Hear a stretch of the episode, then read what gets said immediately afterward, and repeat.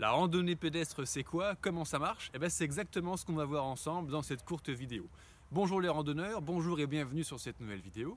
La randonnée pédestre. Alors on pourrait se dire d'abord, mais la randonnée c'est forcément pédestre? Eh bien non, pas du tout.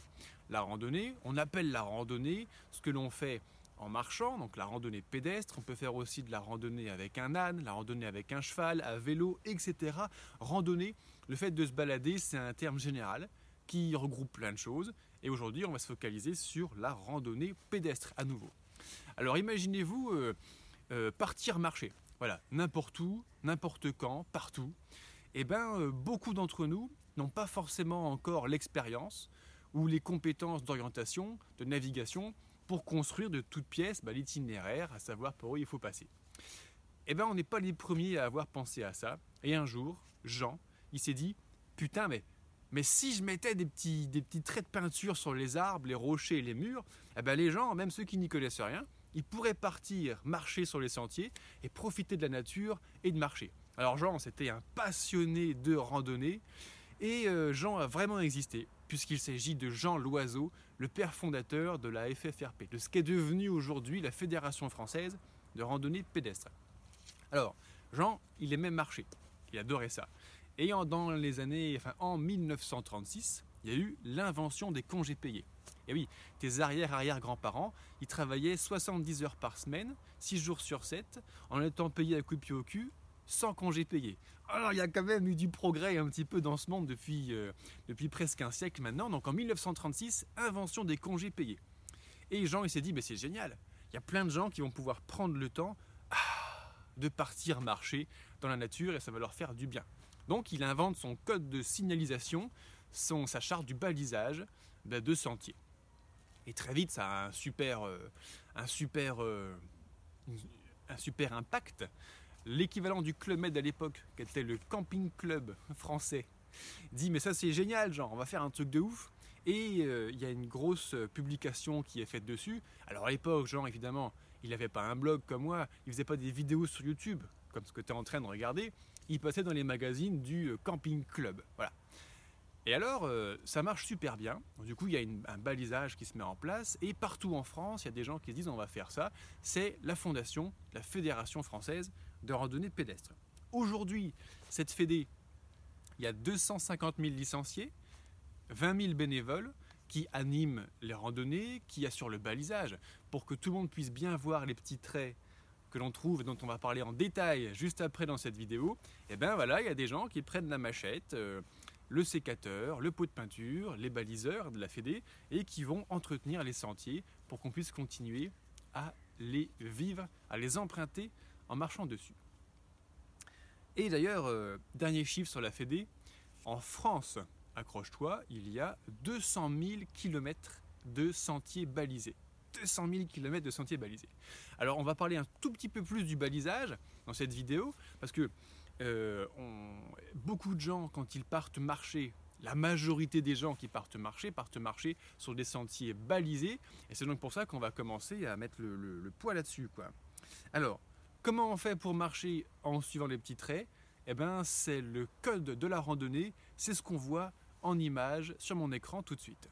Bienvenue sur le blog, on va retrouver le code de la route de la randonnée en une seule slide, le voici. Alors concrètement, comment ça marche? On va suivre les petits traits qui ont été mis à la peinture eh bien, sur les arbres, les rochers, les murs, etc. Ou bien des autocollants qui ont été collés sur les gouttières et les panneaux de signalisation. Il y a de plus en plus de cette forme de, de balisage. Alors, deux petits traits, on est sur le bon chemin. Une flèche à gauche, on tourne à gauche au prochain tournant. Une flèche à droite, on tourne à droite. Et une croix, on n'y va pas. Tu vois, c'est super simple. Le code couleur, on y revient juste après. Et en gros, lorsqu'on arrive à un carrefour, on va voir par exemple un carrefour de deux routes qui se croisent, on va avoir des petits traits de chaque côté du bon chemin et des croix sur les arbres ou les rochers ou les routes de chaque côté. Comme ça les randonneurs, quel que soit le sens dans lequel ils vont, eh bien ils prennent le bon chemin. Alors GR, GRP, PR, voilà, tout ça, ce code couleur, qu'est-ce que ça veut dire? C'est très simple, il y a trois choses à retenir.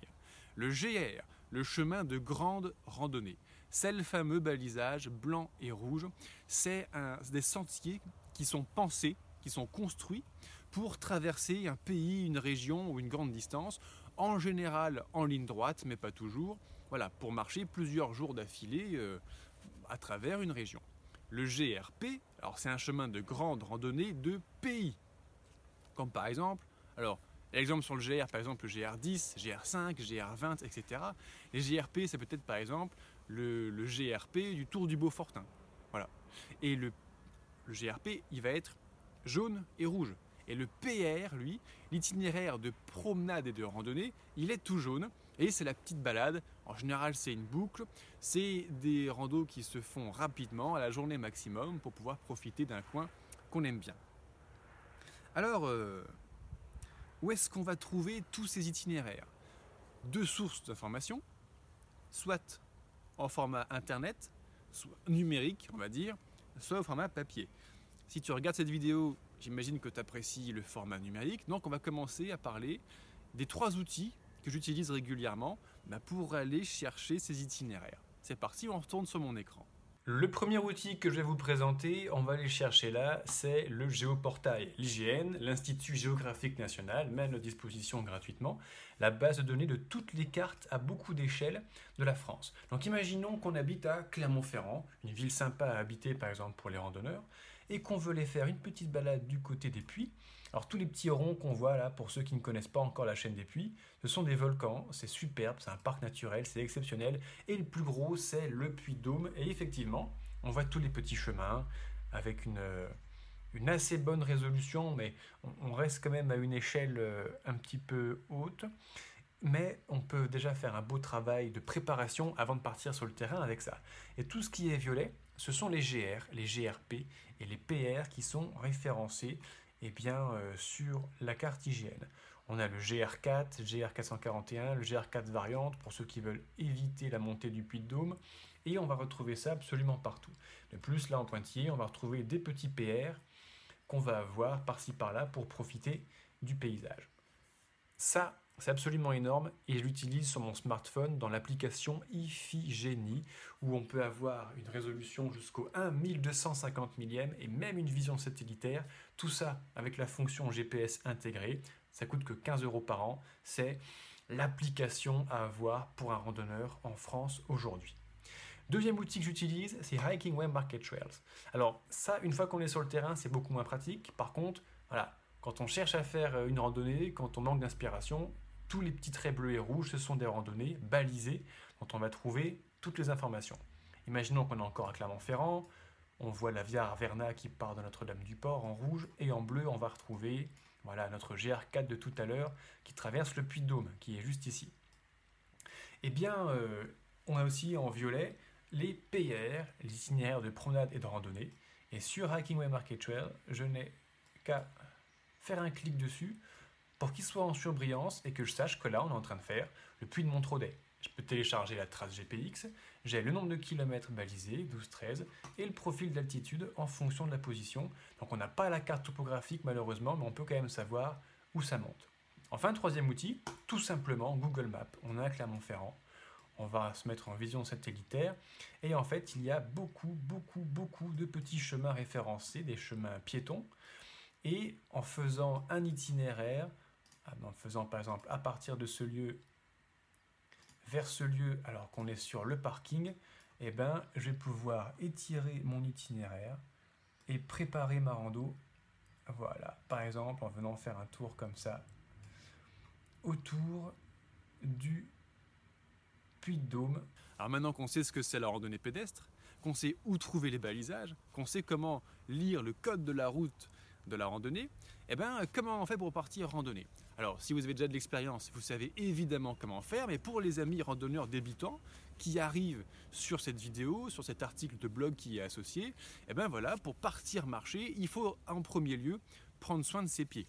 Les pieds, c'est l'organe principal du randonneur, donc on va en prendre soin. Un, en prenant des bonnes chaussettes de randonnée, surtout pas les chaussettes en coton, sauf si tu veux avoir des ampoules. Et deux, on va choisir une bonne paire de chaussures de randonnée. Alors, en fonction de la taille des randonnées que tu fais, de ton âge, de ta situation, personnel, ta morphologie, les blessures que tu as pu avoir, ton niveau d'activité sportive, etc., on va choisir une chaussure plutôt basse, plutôt haute, etc. C'est une grande question. On n'y répondra pas en détail dans cette vidéo. Par contre, en description de cette vidéo, tu trouveras le lien vers celle que j'ai déjà tournée et qui s'appelle Comment choisir ses chaussures de randonnée si tu veux rentrer en profondeur dans, euh, dans le détail. Alors ensuite, on va prendre des vêtements adaptés, comme ce que j'ai un petit peu aujourd'hui. Dès qu'on part marcher en extérieur, on utilise le fameux système 3 couches. Système 3 couches, c'est pas bien compliqué. À nouveau, tu auras la liste, euh, le, je te mettrai en description le mini guide du système 3 couches, très simple, très rapide pour comprendre de quoi on parle. Quand on part dehors, on a une première couche pour la respirabilité. Si on ne met pas des vêtements pour pas trop suer sur nous. Donc la première couche, il faut que la sueur puisse s'évaporer. Deuxième couche, c'est pour avoir chaud, c'est la polaire que j'ai. Troisième couche, c'est l'imperméabilité. S'il y a une petite averse ou une grosse averse, il faut que je puisse rester sec. Donc il faut doser ces trois couches pour être bien lorsqu'on part profiter de l'extérieur. Tout ce qui est matériel, on ne rentre pas plus dans le détail aujourd'hui. Par contre, tu trouveras en description eh ben, le lien pour télécharger gratuitement la liste de matériel de trek, de randonnée, que j'utilise moi-même régulièrement. Objectif, trouver du matos d'excellent rapport qualité-prix qui puisse servir à la majorité des randonnées ou trek qu'on peut être amené à faire. Et euh, deux dernières choses, le format de la randonnée, randonnée pédestre. Alors, on a parlé la différence entre GR, GRP, PR, eh bien ça c'est la réponse à cette question en fait. Si tu veux partir à la journée, faire une petite balade de quelques heures à la journée maximum, l'itinéraire jaune, les PR, vont être à ta disposition pour découvrir un patelin et en général pour faire une petite boucle. Alors un PR, c'est randonnée à la journée, donc il ne fait jamais plus de 20-25 km, ce qui est déjà beaucoup quand on commence la randonnée bien sûr ce qui est une mise en jambe quand on est un, baroudeur expérimenté et aguerri. Et en montagne, jamais plus de 8 heures de marche pour être sûr de vraiment pouvoir faire cette boucle en une journée sans avoir à dormir dehors. Le GRP et le GR, eux, c'est des chemins de grande randonnée. Et ce qu'on appelle grande randonnée, c'est qu'à un moment, on couche dehors. Il faut plusieurs jours pour le faire, voire plusieurs semaines, voire plusieurs mois. Mais ne serait-ce que si on part que deux jours, il y a un moment, il va falloir découcher falloir dormir en extérieur. Alors soit en dur, dans un refuge, un hôtel, une auberge, une chambre d'hôte, quelque chose comme ça, soit en autonomie, en emportant dans son sac la tente, le duvet, le drap de soie, le tapis de sol, etc. pour être prêt à dormir partout. Si on fait ça, on porte un sac plus lourd, évidemment, et quand on n'y est pas habitué, ça représente une dépense supplémentaire. Par contre, euh, si on part plus lourd dans le sac, on part plus léger dans l'esprit en se disant qu'on peut planter la tente au bivouac sans avoir à se poser la question où est-ce que je vais dormir ce soir, est-ce qu'il faut que je réserve, etc. etc.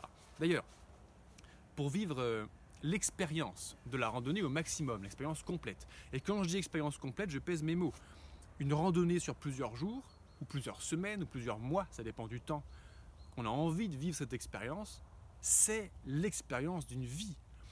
Dans nos vies de citadins tertiarisés, sédentaires, on s'emmerde, nos corps s'emmerdent, on ne bouge plus, on n'utilise plus notre corps. Lorsqu'on part marcher plusieurs jours, en plus avec la tente dans le dos, même si on dort en auberge ou en gîte, eh ben, il faut calculer chaque jour l'itinéraire, on est responsable de chacune de ces journées, on est au contact de la nature, le soleil se lève tous les jours, le soleil se couche tous les jours aussi, et on est avec ça en permanence, c'est absolument extraordinaire. Si toi aussi tu ressens l'appel de ce genre d'expérience, je pense que tu apprécieras les vidéos dont je te mettrai les liens en dessous, comme par exemple celle de Mont-Saint-Jacques de Compostelle. Saint-Jacques de Compostelle, c'est la plus grande randonnée pédestre, la plus vieille randonnée pédestre du monde. J'ai fait également une vidéo qui s'appelle 6 mois en trek, 6 mois seul en trek. C'est une expérience que j'ai faite deux fois dans ma vie et qui est absolument extraordinaire. Et, euh, ce genre de choses.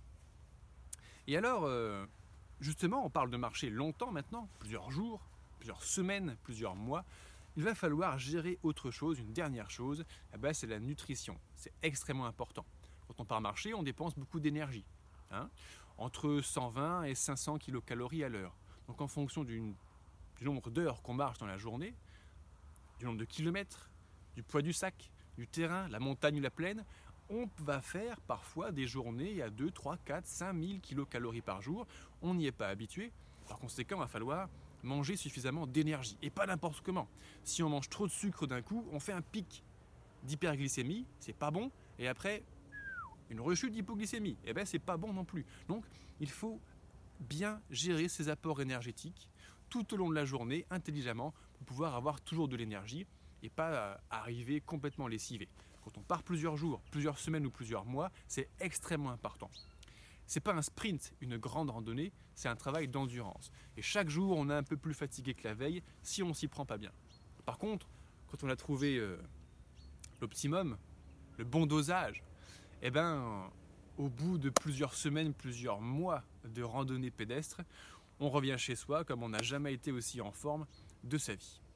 Si la nutrition c'est une question importante, une question importante pour toi, tu trouveras en lien évidemment la, la vidéo sur la nutrition en randonnée que j'ai faite, qui a eu un gros succès et qui est déjà une bonne base pour, euh, pour savoir sérieusement et en profondeur comment et quoi manger lorsqu'on part sur les sentiers.